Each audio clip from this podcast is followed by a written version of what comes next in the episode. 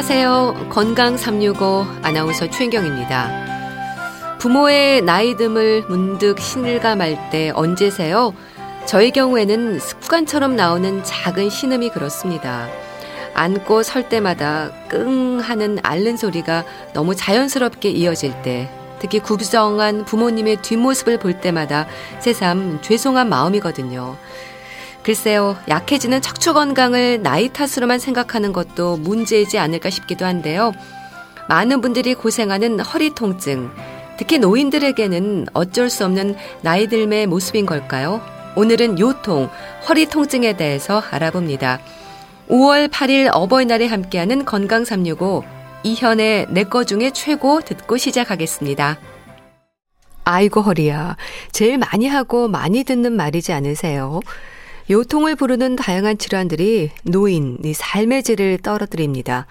허리는 왜 그렇게 아플까요? 경희대 한방병원 황덕상 교수와 함께합니다. 교수님 안녕하세요. 네, 안녕하세요. 요통, 진료실에서도 가장 많이 드는 불편함 중에 하나이지 않나요? 네, 맞습니다. 뭐 우리가 허리가 아프다고 하면 거의 이제 일상생활을 하시는 분들은 꼭 한 번 정도는 뭐 요통을 경험을 하시고 그리고 이제 우리 또 요즘에는 이제 육아를 도와주시는 노인 어르신분들도 아기들을 안고 그러다 보면은 허리가 아픈 그 증상도 많이 얘기를 하는데요. 네. 특히 이제 뭐 이런 경우에들은 어떤 뭐 디스크나 다른 원인 증상이 있어서도 그렇지만 그런 것이 없어도 통증은 많이 어, 오시게 됩니다. 예. 이 허리, 허리 디스크로 불리는 추간판 탈출증에서부터 척추관 협착증도 있고요. 노인들이 불편을 겪는 증상들이 참 많습니다. 특히 척추관 협착증의 경우에는 노화가 가장 큰 원인인 거죠? 그렇죠. 우리가 흔하게 요통 중에서 크게 보면 이제 허리 디스크, 척추관 협착증 뭐 이렇게 얘기를 하는데 네. 어 그런 것들이 이제 많이 오시게 되는 경우들은 아무래도 이제 퇴행성 질환으로 대표적인데요. 아무래도 이건 이제 만성적으로 이렇게 오시게 되면서 우리가 어 특징적인 그런 협착증이라고 하는 증상들이 있는데 우리가 서서 이렇게 걸으시다가 어 허리가 좀 이렇게 선체로 걸으시다가 허리가 점점 구부러지면서 이렇게 쪼그리고 앉아 가지고 잠깐 쉬었다가 또 걷게 되거나 아니면 뭐 전봇대나 뭐 의자나 이런 데 벽을 짚고 좀 허리를 굽혔다가 좀 쉬었다가 가시는 분들을 볼 수 있는데 예. 이런 분들이 이제 대체로 협착증의 그런 증상들이 됩니다. 어 기본적으로 이제 디스크라 그러면은 우리 허리 디스크는 옆에 있는 그런 신경들이 눌려 가지고 이제 나타나서 급성적으로 와서 다리나 이제 저리거나 뭐 발에 이제 힘이 떨어진다든지 이런 증상들이 온다 그러면은 네. 이제 협착증은 오히려 어 그 추간 척추관의 그런 간격들이 좀 좋아지고 거기를 지탱해주는 뭐 인대나 이런 것들이 이제 퇴행성으로 좀 좁아져서 이게 이제 오히려 굽히면은 좀 허리를 굽히면은 그 눌리는 것들이 좀 줄어들어서 통증이 어 완화되고 네. 그리고 똑바로 쓰려 그러면은 다시 이제 좀 통증이 심화돼서 이게 좀 어르신들이 허리를 바로 똑바로 못 피고 약간 음. 무릎도 굽히고 허리도 굽히는 약간 엉거주춤하게 자는 자세가 바로 네. 이 척추관 협착증의 그런 증상입니다. 네. 이 허리 통증이라는 게 서서 걷는 우리 인간에게만 있는 증상이라고 하잖아요.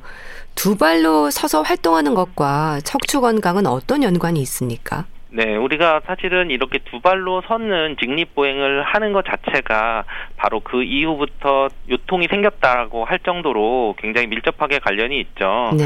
왜냐하면 우리가 뭐 네 발 사족 보행을 한다, 네 발로 이렇게 있는 자세들은 어 우리가 허리 쪽은 오히려 이렇게 곡선대로 우리 몸에 있는 곡선대로 되어 있어서 좀 그 사이가 좀 좁아질 그런 척추 사이 사이가 좁아질 일이 좀 없는데 우리가 이제 똑바로 직립을 하게 되면서 우리 척추 사이 사이의 공간 질환들이 어, 옆에 있는 근력들이 좀 문제가 있거나 또는 뭐 인대들에 다른 문제가 있거나 또는 골다공증처럼 좀 뼈가 부실해지게 되면은 네. 이 사이가 좁아지게 되면은 음. 그 좁아지면 이제 그 척추 뒤쪽에 신경들을 지나가고 네. 그것들을 이제 누르게 되거나 또는 뭐 염증 상태가 되면은 오히려 이제 그런 요통도 오게 되고 뭐 팔다리에 있는 그런 근육도 좀 약해지고 또 신경들이 또 와서 좀 마비감이나 저리거나 시린 그런 통증들이 생기게 되는데요. 결국은 이제 우리 몸 자체가 서서 걷기 때문에 그런 완충할 수밖에 없는 그런 곡선이 있게 되거든요. 허리에 예. 이렇게 등에 등도 있고 목도 어 그래서 우리가 목도 아픈 음. 분들은 C자형 뭐 또는 뭐 일자형 목이 뭐 머리도 아프고 목도 아프다고 하듯이 예. 허리도 그 곡선이 좀 적절하게 어. 잘 유지가 되면 요통이 없는데 어떤 이유에서든 그 곡선이 이제 더 찌부러지면서 곡선이 굉장히 심하게 이상적으로 되면은 균형이 깨지기 때문에 요통이 생기게 되는 것입니다. 네. 그래서 살면서 누구나 한 번쯤은 허리 통증을 경험한다는 말도 맞는 얘기겠죠. 그렇죠. 우리가 뭐 젊은 사람들은 어, 또 젊은 대로 또 오래 앉아 있거나 요즘 같은 경우는 뭐 예. 공부한다고 오래 앉아 있거나 또는 뭐 운동 같은 거를 한다든지 운전 같은 거를 또 막 길게 긴 시간 하면서 허리 통증이 오게 되고 또는 뭐 많이 무거운 거를 들거나 해서도 요통이 올 수도 있고요. 또는 이제 뭐 나이가 점점 들면서는 특별히 만약에 힘 힘을 안 써도 근력들이나 이런 부분들이 약해지는 퇴행성 변화 때문에 네. 요통이 오게 되는데요. 특히 이제 그런 허리 요통은 재발이 흔한 것이 이제 음. 특징입니다. 그래서 이제 급성 통, 요통 환자들의 60% 정도가 최소 한 번 이상의 재발을 아. 겪는다고 할 정도로 예. 허리 통증은 관리를 잘 하지 않으면은 반복적으로 재발할 수 있는 그런 통증이 됩니다. 네. 그럼 우리가 느끼는 허리 통증은 척추의 어느 부분에 그 문제가 있을 때 통증으로 나타나는 건가요? 네, 당연히 이제 허리 근육 자체 또는 뭐 뼈, 허리뼈의 골다공증 또는 그런 허리 부분의 신경들 눌리는 것들을 또 생각할 수 있는데요. 우리가 한의학에서는 조금 그것보다 좀 다른 쪽으로도 얘기를 합니다. 그래서 뭐 우리가 뭐 남자는 허리가 생명이야 또는 뭐 물건을 들 때는 허리 힘으로 든다 뭐 이런 식으로 얘기를 하는데 한의학에서는 허리가 이제 신기능과 밀접하게 연관이 있어서 신장 자체의 기능뿐만 아니라 뭐 뼈와 골수, 생식 능력 이런 것들의 그런 원천적인 에너지 원이 된다고 하는데요. 예. 결국은 이런 부분들의 기능들이 좀 부족해지면은 근력도 약해지고 허리 통증이 되게 되는데요. 그래서 우리가 뭐 젊은 사람들이 뭐 과로를 했다든지 또는 뭐 그런 성관계를 좀 과도하게 했다든지 이랬을 때 또는 무리하게 무거운 거를 좀 들었다고 하면은 음. 그런 허리 통증이 오게 되는데 음. 단순히 이제 근육뿐만 아니라 뭐 장부 중에서 신기능이 좀 약해졌을 때 음. 허리 통증이 온다고도 봅니다. 네. 허리 디스크로 고생하는 분들에게 익숙하죠. 척추 4번과 5번이 손상이 될 때가 더 많은데 이 부분이 좀 약한가요? 네, 아무래도 우리가 허리라고 하는 것은 그 목에서부터 뭐 경추가 있고 또 흉추가 있고 요추, 허리뼈 다섯 개가 있고 그 밑에 이제 꼬리뼈, 천추 이렇게 연결이 되어 있는데요. 네. 각 연결되어 있는 부분들의 곡선들을 이룰 때 그 연결 부위가 좀 약해질 수밖에 없죠. 그래서 우리가 어 허리뼈가 다섯 개가 이렇게 약간 앞으로 만곡이 있으면서 좀 곡선이 있고 꼬리뼈는 다시 반대쪽으로 도는 모양으로 되는데 네. 그두 가지가 이어지는 부분들이 어떤 충격을 받거나 또는 뭐 지탱해주는 근육들이 약해지면은 이 부분이 특히 더 굽어지게 됩니다. 음. 그래서 굽어지면서 이게 좀 더 많이 좁아지고 눌리게 되면은 그 부분이 이제 튀어나와서 뒤에 신경을 눌리게 되면서 이제 디스크 증상들이 더 심해지게 되는데요. 우리가 뭐 보통 뭐 허리 때문에 뭐 엑스레이를 찍는다고 하면 네. 허리 뼈 위치를 보는 건데 특히 이런 그 뼈와 뼈 음. 사이가 4번이나 5번 또는 그, 그 S라고 하는 꼬리뼈와 그 이어지는 부분 네. 4번, 5번 사이 또는 5번과 S 사이 그 부분들이 더 많이 그런 곡선들이 좁아지게 되거나 그랬을 때 뭐 디스크가 있거나 여러 가지 통증의 원인들이 더 심하게 됩니다. 네. 척추 질환의 대부분이 요통을 증상으로 하지 않습니까? 허리 네. 통증의 원인도 무척 다양할 것 같은데 어떻습니까? 네, 그렇죠. 뭐 기본적으로 요통이 있으면은 이제 척추 질환들이 있어서 문제가 되는 경우도 있고요. 그 대표적인 뭐 척추 질환들은 뭐 허리 디스크라고 하는 뭐 추간판 탈출증이나 뭐 퇴행성 척추증이나 뭐 압박골절, 뭐는 또 척추 측만증이나 예. 척추 분리증, 뭐 척추 전방 전이증 이런 음. 것들이 또 있을 수가 있고요. 또는 뭐뭐 뭐 부상이 있거나 요부 염자라 그래서 근육들이 음. 손상받은 그런 허리 자체에 그런 문제들이 있을 수도 있고요. 근데 또 한의학에서는 이 요통의 원인들을 이러한 관점과는 좀 다르게도 분류를 좀 보는데요.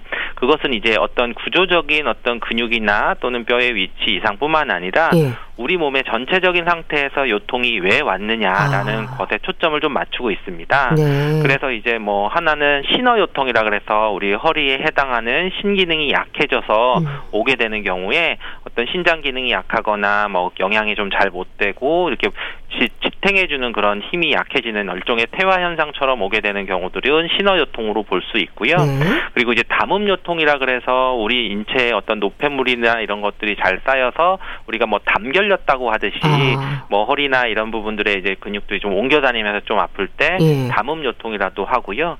좌섬 요통이라고 하는 것은 뭐 무거운 거를 들거나 뭐 좀 삐끗하거나 했을 음. 때 인대들이 뭐 늘어났다, 염자됐다 뭐 이랬을 때 뭐 좌섬 요통으로 나눠서 네. 어 구조 적인 문제가 되는 질환도 있지만 어떤 우리 몸에 있는 기능적인 부분에서 요통이 오기도 합니다. 네. 그러니까 요통이라고 하긴 하지만 증상들도 약간씩 좀 다르네요. 그렇죠. 우리가 어 허리가 아픈데 이게 이제 허리 근육에도 어 우리 뒤에 있는 그 요방연근이라고 있는 건 허리 부분도 아플 수도 있지만 네. 사실은 이제 그거를 지탱해 주는 엉덩이 주변에 있는 아. 근육들이 아. 좀 아파서 오게 되는데 네. 또 우리 요통을 얘기할 때는 우리가 연관통이라고 하는데 어 분명히 원인이 되는 근육이 문제가 되는 근육들이 있는데 예. 그것과 신경으로 연결돼 있든 어떤 근육이 연결돼 있든 다른 쪽 부위가 아픈 음. 경우들도 있거든요. 예. 실제로 이제 뭐 우리 천장관절 인대라고 해서 꼬리뼈 있는 데 있는 인대들이나 이런 데 문제가 있어 가지고 아픈데 실제로 내가 아프다고 느끼는 것은 뭐 다리 옆쪽이 아. 프다든지 또는 뭐 엉덩이 뒤쪽 어나 골반통이 아파 그러는데 예. 실제로는 뭐 이제 다른 다른 쪽에 이제 원인이 있는 것처럼 그런 원인 그 허리가 아플 때에는 단순히 뭐 허리 전체적으로 가는 게 아니고 어떤 원인이 되는 그런 부위들을 찾아서 치료를 하는 것이 어, 효과적으로 대처하는 방법입니다. 네. 그 원인들 중에서 생활 습관이 주는 위험도 큰가요? 네, 아무래도 특히 이제 요즘 같은 경우에는 더더욱 이제 생활 습관으로 인해서 그런 요통이 오게 되는데요. 네. 뭐 특별한 질환이 있지 않아도 오히려 뭐 가장 이제 요즘은 이제 너무 오래 앉아 있는 경우들 음. 또는 뭐 어, 학생들 같은 경우도 이제 온라인 수업을 하면서 계속 좀 앉아 있고 또는 컴퓨터를 보게 되면서 또는 뭐 핸드폰이나 이런 거를 보게 되면서 이제 오래 앉아 있게 되는데요.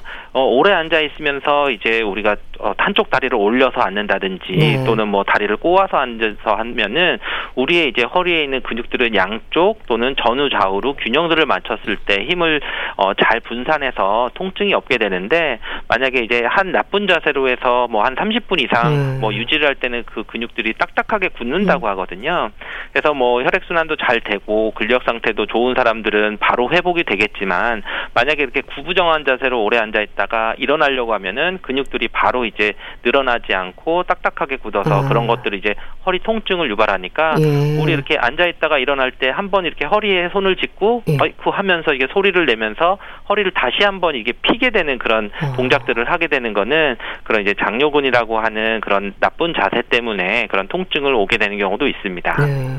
그러니까 너무 오래 앉아 있어도 오래 서 있어도 문제가 될 수 있겠네요. 그렇죠. 우리가 뭐 오래 앉아 있는 경우 또 오래 서 있는 경우에 허리가 아픈데 특히 이제 허리의 그런 뒤쪽에 있는 우리 있는 근육만 생각을 해서 예. 등을 두드리거나 누르는데 예. 어 우리가 흔하게 또 보면은 이제 장요근이라고 하는 그런 근육이 있습니다. 근데 이제 장요근은 어디에 있냐면은 척추의 앞쪽에 있으면서 아. 배 제일 깊은 쪽에 있는데 예. 이 근육이 우리가 이제 요즘에 얘기하는 뭐 코어 운동, 코어 근육 뭐 이런 것 중에 아주 대표적인 건데 어, 이 근육은 우리가 이렇게 다리를 꼬고 앉거나 이렇게 앉아 있을 때 제일 좁아져 있게 됩니다. 그래서 이게 단축돼서 짧아지게 돼서 굳어게 되면은 예. 허리를 필려 그러면 그게 아프게 돼서 문제가 되거든요. 어. 그렇게 되면은 오히려 이제 어 아, 오래 앉아 있다가 일어날 때 통증이 예. 오게 되거나 오히려 어디가 허리가 아픈데 정확히 어디가 아픈지도 모르고 계속 음. 불편한 그런 예. 것들이 돼서 요 근육들이 짧아지는 것들이 오래 앉아 있게 됐을 때 또는 한쪽 다리만 좀 일정하게 계속 다리를 꼬고 앉을 음. 때에도 한쪽만 이 근육이 짧아지기 때문에 또 골반이 좀 뒤틀린다든지 골반이 틀어지는 그런 느낌으로 통증이 오게도 됩니다. 네. 비만도 요인이 될 수 있겠죠. 나이 들수록 또 뱃살이 문제가 되지 않습니까? 그렇죠. 우리가 특히 이제 배가 나오게 되면 우리 아랫배 특히 이제 아랫배 쪽에 나오게 되면은 우리 골반은 이제 앞으로 쓰러지는 그런 자세가 되기 때문에 어, 또한 우리 있는 그 허리 있는 근육들이 더더욱이 이제 더 심해지게 돼서 보통 우리 척추의 퇴행성 변화나 또는 허리에 약해진 근육이 과도한 복부 지방하고 이제 겹치게 되면은 뭐 디스크 발병률이 더 높아진다는 그런 얘기도 있고요. 음. 그리고 우리가 뭐 점점 보면은 노화로 인해서 척추의 퇴행성 질환과 또 복부에 지방이 쌓이게 되면은 이게 복부를 또 싸고 있는 그런 그 허리 근육들이 또 있거든요. 아. 그러니까 우리 근육들을 단순히 이제 허리 뒤쪽에 있는 근육들만 쓰는 게 아니라 네. 배 쪽에 있는 앞쪽, 옆쪽을 이렇게 둘러싸고 있는 근육들이 늘어나면서 뱃살이 늘어나게 되는데요. 그렇게 되면은 오히려 더 어, 허리들은 곡선이 더 심하게 되면서 허리 디스크가 더 이제 악화되는 분들도 있기 때문에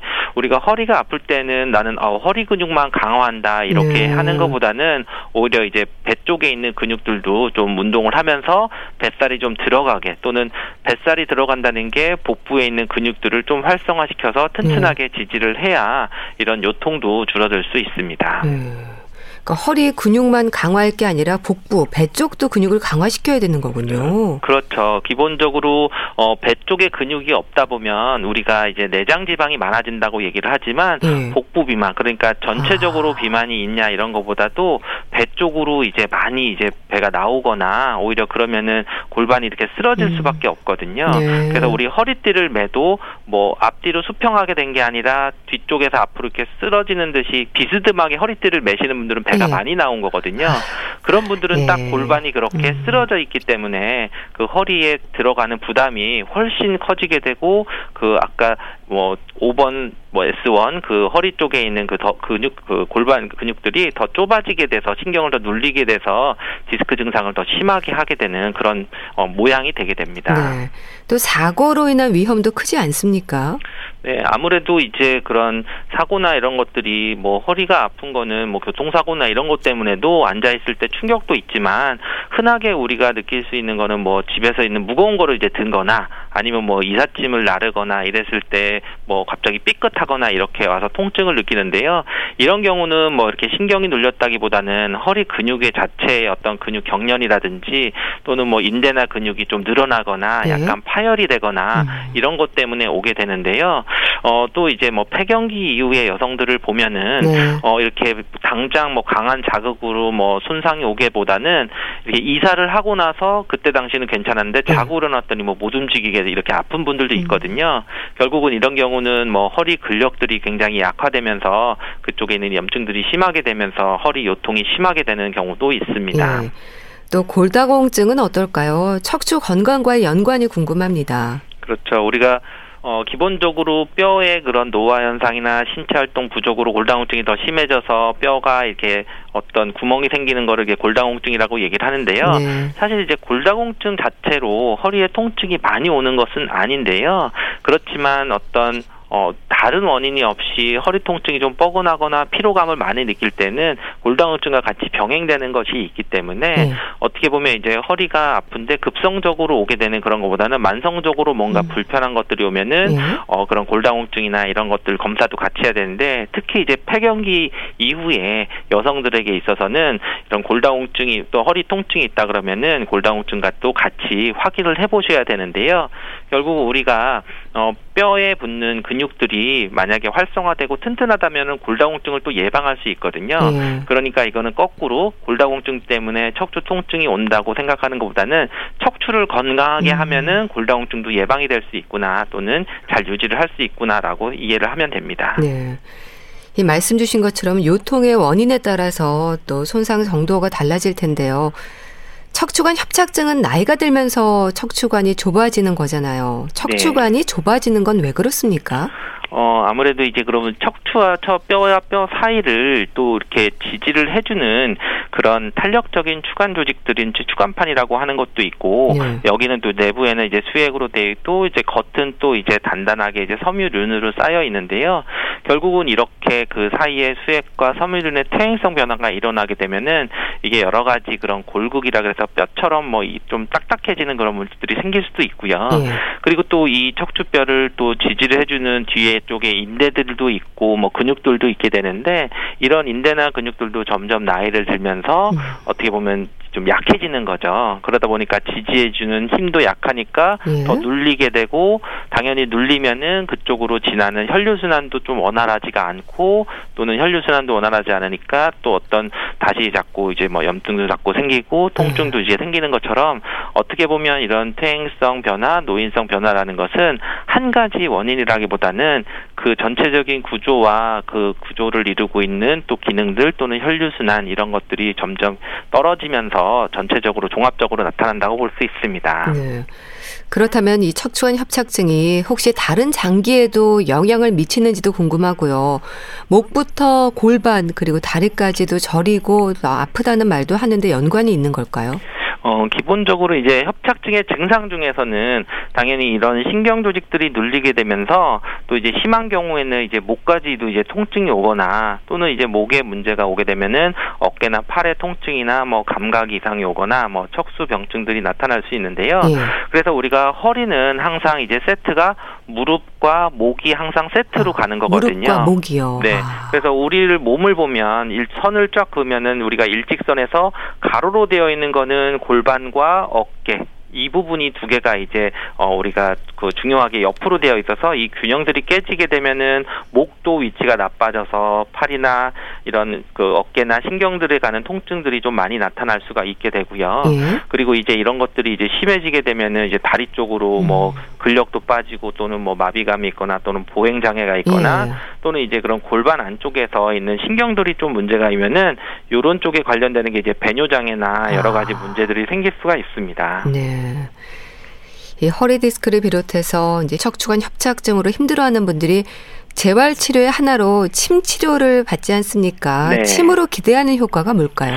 네, 가장 침으로 좋은 거는 어쨌든 통증 완화죠. 결국은 우리가 어, 침 치료를 하면은 그쪽에 있는 혈류 순환도 좀 개선을 시키고 그리고 진통 효과가 가장 좋고요.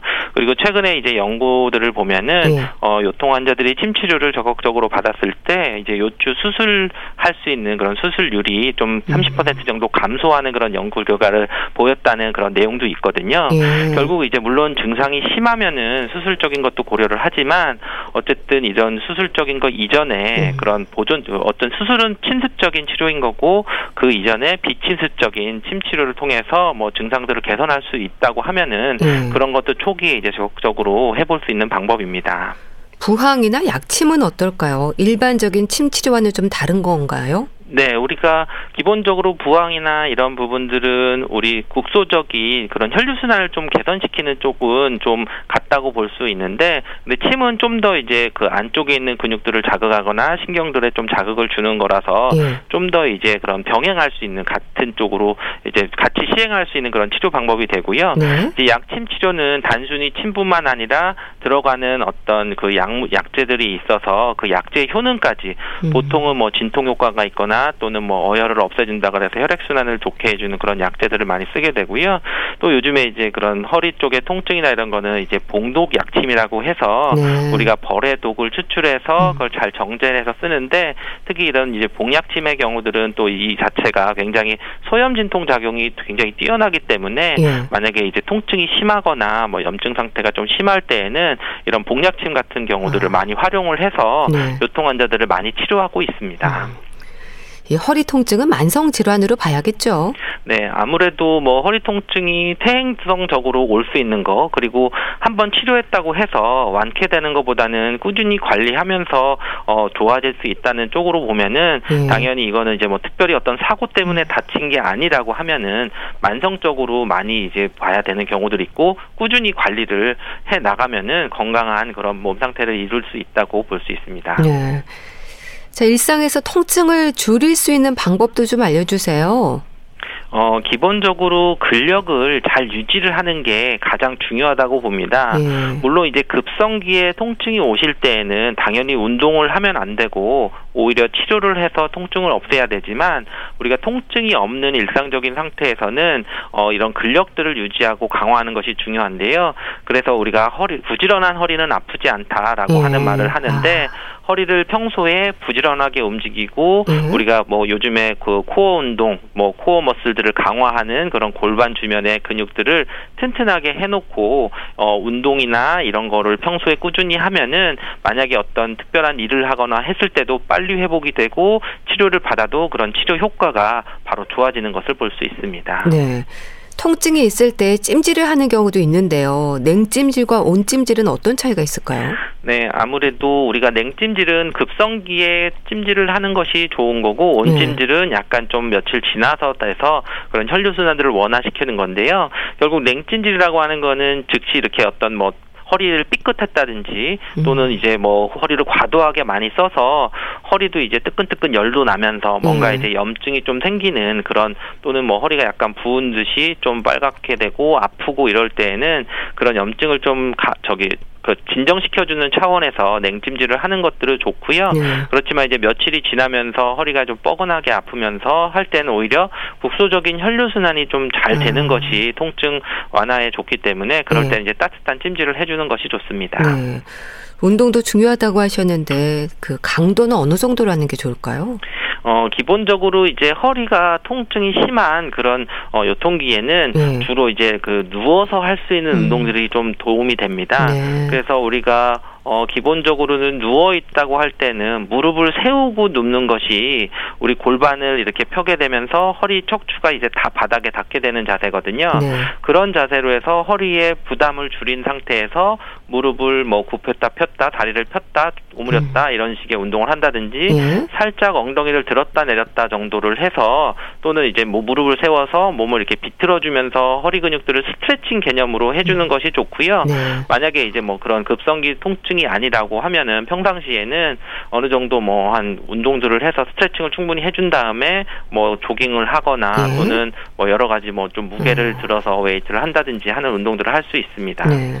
예방을 위해서 뭐 생활 공간이나 자세에서 좀 살펴볼 필요가 있는 부분들은 없을까요? 네, 최근에 이제 가장 문제가 되는 게 스마트폰을 이제 오래 보는 자세가 네, 되겠죠. 스마트폰이요. 그렇죠. 음. 그러다 보니까 어 스마트폰을 보는 자세가 목을 앞으로 숙이게 되면서 사실 이제 목의 위치가 이제 뭐 일자목이 된다든지 문제가 되는데 그 자세를 유지하려면 사실은 허리부터 문제가 생기게 되거든요. 음. 그래서 될 수 있으면 우리가 그 허리에 있는 곡선들 그리고 목에 있는 곡선들 은 뭐 C자형 곡선이 잘 유지가 될 수 있는 그런 자세들 앉아 있는 자세들이 굉장히 좀 중요하고요. 네. 그리고 또 우리가 운동을 하고 나서 어, 몸은 좀 이완이 되고 했는데 이제 그게 몸이 식으면서 회복이 될 때 너무 이렇게 나쁜 자세 또는 푹신한 소파 같은데 앉으면은 이런 허리 곡선들이 좀 나빠질 수 있거든요. 네. 그런 상태로 이제 몸이 식게 되면은 또 그런 위치들이 좀 음. 나빠져서 통증을 좀 악화시킬 수, 있어서 네. 기본적으로 앉아 있는 자세를 좀 잘 신경을 써시라 말씀드리고 싶습니다. 네, 알겠습니다.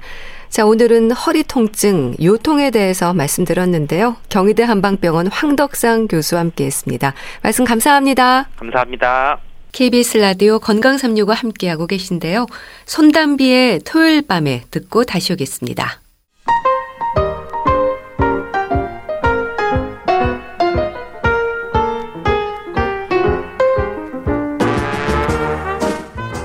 건강한 하루의 시작. KBS 라디오 건강 365 최윤경 아나운서의 진행입니다.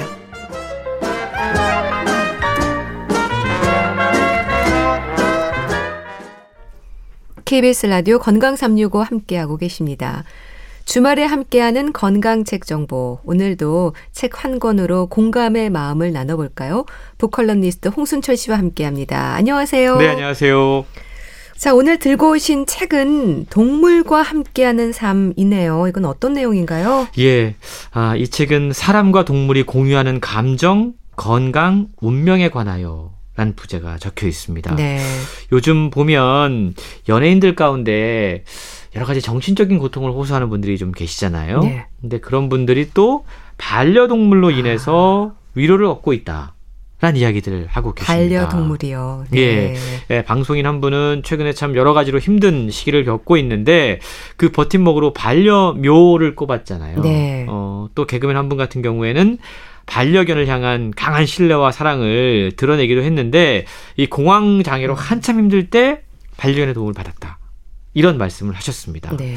요즘 반려동물 함께하는 분들 정말 많은데요. 반려동물과 함께하는 분들이 1,500만 명 된다고 그래요. 그러니까 네 가구 가운데 한 가구가 반려동물과 함께 하고 있다라는 건데 왜 사람들은 반려동물에 끌리는 걸까? 아. 동물은 인간에게 어떠한 의미를 갖는 걸까? 네. 정서적으로, 신체적으로 어떤 도움을 얻을 수 있는 걸까? 이 책이 이야기해주고 있습니다. 네. 참 반려동물이 주는 위로가 크더라고요. 우리 정신 건강에 도움이 된다는 말씀들을 많이 하시는데 책의 주제도 그렇습니까? 그렇습니다. 이 책의 저자인 아이샤 아크타르 이분은 의사분이세요. 예방의학과 의사고 정신과 전문의이기도 합니다. 네. 그런데 이분은 동물 윤리학에도 큰 관심을 갖고 있다고 동물 윤리학이요? 요즘 네. 동물 복지 이야기 많이 하잖아요. 예. 이게 뭐 반려동물 키우는 뿐만이 아니고 사실은 우리가 아, 육식에 대한 이야기 자주 하게 되는데 네. 우리가 먹는 이 육식들 어떠한 환경에서 이 동물들이 자라는가를 알게 되면 못 먹는다라는 이야기들 많이 하시거든요. 아. 사실 상당히 척박한 환경에서 대규모 농장식 축산 환경에서 자란 동물들 이 동물들의 복 복지를 우리가 고민하는 것이 결국 인간의 건강을 또 함께 고민하는 것이다라는 생각들을 하게 되는데 네. 저자는 이 책을 통해서 사람과 동물의 유대 관계가 인간들의 삶을 어떻게 긍정적으로 전환시킬 수 있는지 소개해주고 있습니다. 저자는 자신의 고백을 책을 통해 털어놓고 있어요. 네. 의사인데 동물에 대한 특별한 관심을 갖고 있었습니다. 어릴 때부터 보니까 다 별의별 걸 다 키웠더라고요. 아. 네. 그런데 동료 의사들에게 네. 자신의 동물을 너무 사랑하고 있고 동물들의 어떤 건강 상태라든가 이런 것들을 챙기고 있다는 사실을 쉽게 이야기하지 못했다고 합니다. 왜냐하면 예. 동료 의사들조차 인간과 동물과의 관계가 치료에 미치는 영향력에 대해서 인정하지 않았고, 음. 야 의사가 무슨 동물에 예. 대한 그건 아니다. 예. 이런 관점들을 아. 보이고 있기 때문에 어, 자신이 동물의 어떤 윤리라든가 동물 복지에 관심을 갖고 있다는 사실을 의사이면서도 쉽게 이야기하지 못했다라는 고백이 있는데요. 이 책은 병원, 의료기술, 약품, 그리고 외과적인 수술만 인간을 치료할 수 있는 것이 아니다. 라고 단언합니다. 네. 그러면서 병원의 하얀 벽 너머에서 음. 인간의 건강에 긍정적인 영향을 미칠 수 있는 부분들이 너무나 많이 있고 그런 부분들을 간과해서는 안 된다라고 주장하고 있는데요. 그 가운데 하나가 바로 동물이 될 수 있다는 거죠. 네. 동물은요, 인간의 정신 건강뿐만 아니고 신체적인 건강에도 도움을 줄 수 있다고 그럽니다. 실제로 제가 그래요. 어. 제가 반려동물 강아지 를 키우고 있잖아요. 네. 아마 반려동물 강아지가 없었더라면 제가 밤마다 얘를 데리고 산책을 네. 나가는데 나 이렇게 오랫동안 걸을 수 있을까? 네. 30분씩 나가서 걸어야 되거든요. 얘를 위해서라도. 네. 저는 산책을 하면서 감사하게 되더라고요. 음. 아, 얘 때문에 내가 움직이게 되는구나. 예. 그러니까 실제로 정신적인 도움뿐만이 아니고 신체적인 건강에도 도움을 얻을 수 있다라는 거죠. 아, 많은 분들이 그러실 거예요. 네. 저자는요, 이 책을 통해서 의학, 사회사, 개인적인 경험을 잘 결합을 해서 동물과 인간의 오래된 공존과 공생의 역사에 대해서 이야기를 하고 있습니다. 네. 인간은 동물에게 공감할 수 있도록 신경학적으로 설계된 존재이고 동물에 대한 폭력이 인간의 본성에 반한다라는 사실을 과학적인 분석을 통해서 증명해 보이고 있습니다. 네. 예방의학과 전문의가 이렇게 책을 쓰게 된 계기도 경험에서 시작이 된 거네요. 그렇습니다. 이 저자는요, 음, 어린 시절에 말 못할 아픔을 지니고 있더라고요. 네. 음, 근데 이 실베스터라고 하는 이름을 가진 강아지와 함께하면서 그 아팠던 기억과 고통을 치유할 수 있었다라고 전하고 있습니다. 그리고 저자뿐만이 아니고 동물과 함께하는 삶으로부터 사람들이 어떠한 변화를 겪게 되는지를 다양한 사례를 통해서 소개를 해주고 있어요. 네. 먼저 저자가 경험했던 아픈 이야기를 조금 더 자세히 좀 소개를 해드리면 네. 저자는 영국의 파키스탄 가정에서 유년 시절을 보냈습니다. 그런데 학대를 받게 돼요. 아... 가까운 남성으로부터 지속적으로 반복적으로 성추행을 당했습니다. 그 기억을 오랫동안 갖고 있었어요. 네. 얘기하지도 못하고 표현하지도 못했습니다. 네. 그러던 어느 날 자신의 삼촌이 자기가 키우던 반려견 실베스터를 벽에 던지는 걸 봐요. 아... 너무나 끔찍했던 거죠. 예. 그리고 그 끔찍했던 했던 기억을 통해서 자신이 어린 시절에 받았던 그 학대의 기억을 떠올릴 수 있었다고 그럽니다. 그리고 삼촌에게 아주 강하게 네. 그러지 말라고 이야기합니다. 근데 그 이야기를 하면서 자신의 어린 시절의 그 기억들, 추행에 대한 기억들, 그걸 끝마칠 용기를 비로소 찾았다라고 이야기를 하고 있다는 겁니다.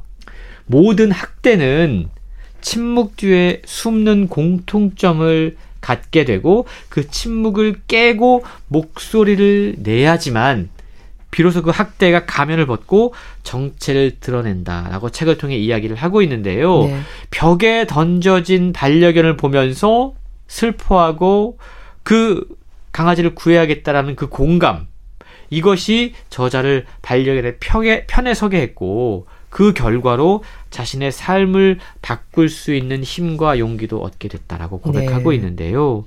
성추행하던 남성에게 용감하게 대항하면서 말했던 그만둬요 라고 하는 말, 그 말이 반려견을 학대하던 삼촌에게 했던 말이었다. 음. 이것을 자기는 뒤늦게 깨달았다라고 이야기하고 있습니다. 그랬군요. 앞서 연예인들의 사례도 언급을 해주셨지만 동물이 여러 관점에서 정신 건강에 도움이 될 수 있을 것 같습니다. 그렇습니다. 책에 정말 많은 사례들이 소개가 되고 있는데요. 어, 처참한 전쟁을 어, 치른 뒤에 외상후 스트레스 장애를 겪는 분들이 참 많이 있습니다. 네. 책에 보면 외상후 스트레스를 겪는 퇴역 군인들에게 안내견을 통해서 안정감을 찾게 해준 사례가 소개가 되고 있어요. 그리고 정신병원이라든가 교도소에 갇힌 사람들에게 반려동물을 키우게 하는 거죠. 네. 고양이, 새, 물고기 이런 것들을 키우게 하면서 그들에게 어떠한 변화가 찾아왔는지를 책에 소개를 하고 있는데요. 음. 그런 사례들을 보다 보면 동물과 함께하는 삶이 인간에게 어떠한 긍정적인 변화를 가져올 수 있는지 그 의미를 곱씹게 된다는 겁니다. 네. 반대로 동물 학대. 음. 사실 이 동물 학대가 단순히 동물만 학대하는 게 아니라 인간에 대한 폭력으로 이어질 수 있다는 사실을 책을 통해 공개를 하고 있는데요. 정말 충격적입니다. 네. 책에 보면 동물을 학대하다가 그러니까 처음에는 작은 동물들을 학대를 해요. 예. 그리고 동물이 조금 더 커집니다. 음. 근데 결국은 인간 연쇄 살인범으로 발전하는 사례가 소개가 아. 돼요. 이게, 이게 정말 생생한 잔상을 남기게 되는데 네. 결국 누군가 동물에 대한 폭력 역시 이게 발전해서 사람에 대한 폭력으로 이어질 수 있다라는 건 우리가 동물을 어떻게 대해야 되는가에 대한 근본적인 질문을 던질 수 있다라는 거죠. 네. 그리고 우리 인간들이 깊은 상처를 받았을 때 정말 말을 잃게 되는 음. 경우가 많이 있잖아요. 네. 이때 동물이 많은 위로를 줄 수 있다고 그럽니다. 아. 왜냐하면 우리가 이제 어떤 마음의 상처를 입었을 때 여성분들은 또 사람과 만나서 뭐 수다를 떨거나 네. 말을 통해서 푸는 경우도 물론 있습니다. 근데 말도 할 수 없을 정도로 힘들 때가 있어요. 음. 이때 동물이 가까이 다가오면 네. 굳이 인간의 언어로 위로를 받지 않아도 음. 이 동물의 따뜻한 체온을 통해서 위로를 얻을 수 있다. 곁에 있는 것만으로도요. 라는 겁니다. 아. 저자는 책을 통해 이렇게 이야기를 해요. 반려동물을 키우는 것, 네. 동물과 함께하는 것, 이건 비용과 성가신 뒤치다거리를 치러야 되는 일이다. 음. 그럼에도 불구하고 우리가 동물을 찾는 이유는 동물들이 우리에게 대체 불가능하고 특 별한 즐거움을 가져다 주기 때문이다. 하는 네. 겁니다. 동물들에게는 놀라운 무언가가 있다.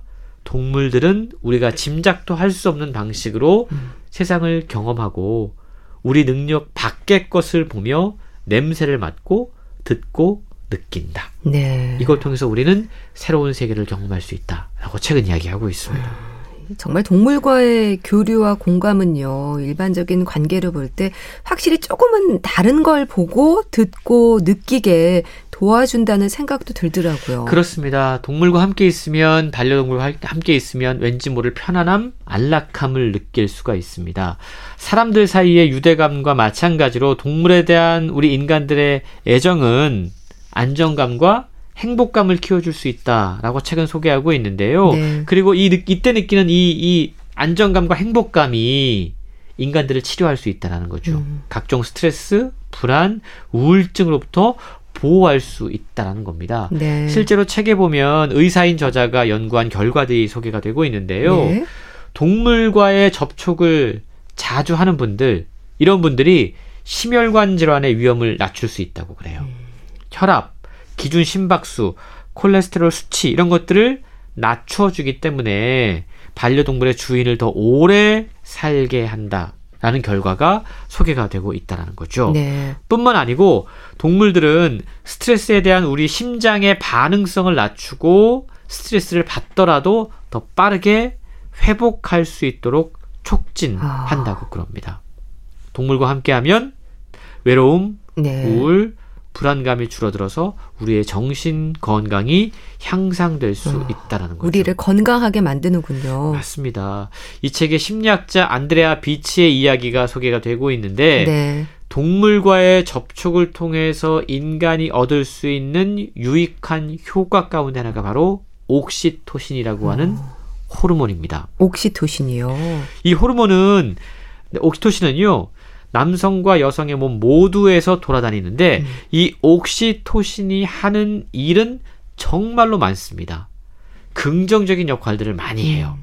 예를 들자면 네. 심박수를 낮추고 예? 스트레스 호르몬 수치를 낮추고 음. 사회적인 상호작용, 너그러움, 유대감, 애착의 감정을 고양시킵니다. 네. 이 옥시토신을 활발하게 분비하기 위해서 음. 동물과 가까이 하면 정말도 이로울 수 있다라고 강조하는 겁니다. 네. 참 사람과의 관계에서 상처받고 반려동물에게 위로를 받는 분들 주변에서도 종종 듣는 얘기입니다. 근데 반려동물과 함께 있을 때 우리는 왜 편안함을 느끼는 걸까요? 이런 부분도 책에 언급이 돼 있습니까? 예. 언급이 돼 있는데요. 동물들은 우리가 이제 인간관계에서 받는 상처들을 동물들 통해 치유할 수 있는 게 우리가 동물하고 경쟁할 필요가 없잖아요. 음, 그렇네요. 인간은 아무리 가까운 친구여도 묘한 이 긴장 관계, 네. 경쟁 관계가 생기게 됩니다. 그래서 인간과 함께 할 때는 아무리 편한 사람과 있어도 뭔가 약간 긴장할 수밖에 없는 거예요. 네. 근데 동물은 우리가 다른 인간처럼 경쟁하지 않으며 심적인 해방감을 느끼게 하는 존재일 수 있다는 음. 거죠. 결국 동물들은 우리의 삶에서 다른 사람들이 줄 수 있는 수많은 압박감 예. 여기로부터 우리를 해방시킬 수 있다라는 건데요. 흥미로운 점은 우리가 동물들에게서 공감 능력을 배우게 되는데 네. 이게 아직 과학적으로 음. 뭐 100% 풀리지 않은 그런 부분이 있다고 그럽니다. 왜 그럴까? 추측되는 바는 우리가 동물들과 관계를 맺을 때 인간적인 목표와 야망을 따질 필요가 없거든요. 아, 그냥 편안하게 아무 생각 그렇습니다. 없이. 예. 동물과 함께 있을 때는 그냥 감정적인 교류, 유대를 하면 되거든요. 그렇네요. 그렇기 때문에 뭔가 이 동물이 우리에게 인간에게 특별한 감정들을 선사한다라고 이야기를 하고 있는데 동물들과 함께하면 조금은 다른 생각들을 실제로 하게 되더라고요. 네. 그러니까 동물과 함께하면 음. 얘를 보면서 예. 를 들어서 반려동물 강아지를 보면서 네. 아 우리 까미는 참 단순한 것에 이렇게 쉽게 만족하는구나. 아. 이 작은 간식 하나에 이렇게 예. 좋아하는구나. 예. 인간들을 보면서 음. 그런 생각 잘 갖기 힘들잖아요. 힘들죠. 예. 그리고 쉬고 자는 거를 보면서 예. 참 신세가 이렇게 좋을 수가 없어. 그래, 잘 쉬는 게 정말 중요해. 네. 라는 생각을 합니다. 또, 내가 지금 어떠한 감정이건 동물들은 먼저 다가와서, 음, 혀를 핥아주고, 몸을 만져주고, 네. 터치를 합니다. 이게 인간에게서 얻을 수 없는 특별한 교류들이 동물을 통해서 가능해진다는 건데요. 이게 바로 인간에게서 얻을 수 없는 타자적인 관점, 네. 세상을 살아가는 또 다른 가치라는 겁니다. 동물들은 우리가 인간적인 목표에 덜 집착하도록 유도한다라는 겁니다. 자신의 모습을 있는 그대로 인정하고 또 나, 타인의 단점과 약점을 잘 이해하고 받아들일 수 있도록 돕기 때문에 동물과 함께하는 삶이 여러 가지로 이로운 점이 많다라고 책은 설명하고 있습니다. 네. 위로를 통한 유대감, 이 반려동물이라는 말이 괜히 있는 건 아니라는 생각을 하게 됩니다. 자, 동물과 함께하는 삶 소개해 주셨는데요. 북컬럼니스트 홍순철 씨였습니다. 감사합니다. 고맙습니다. 이수영의 얼마나 좋을까 보내드리면서 인사드릴게요. 건강365 아나운서 최인경이었습니다. 고맙습니다.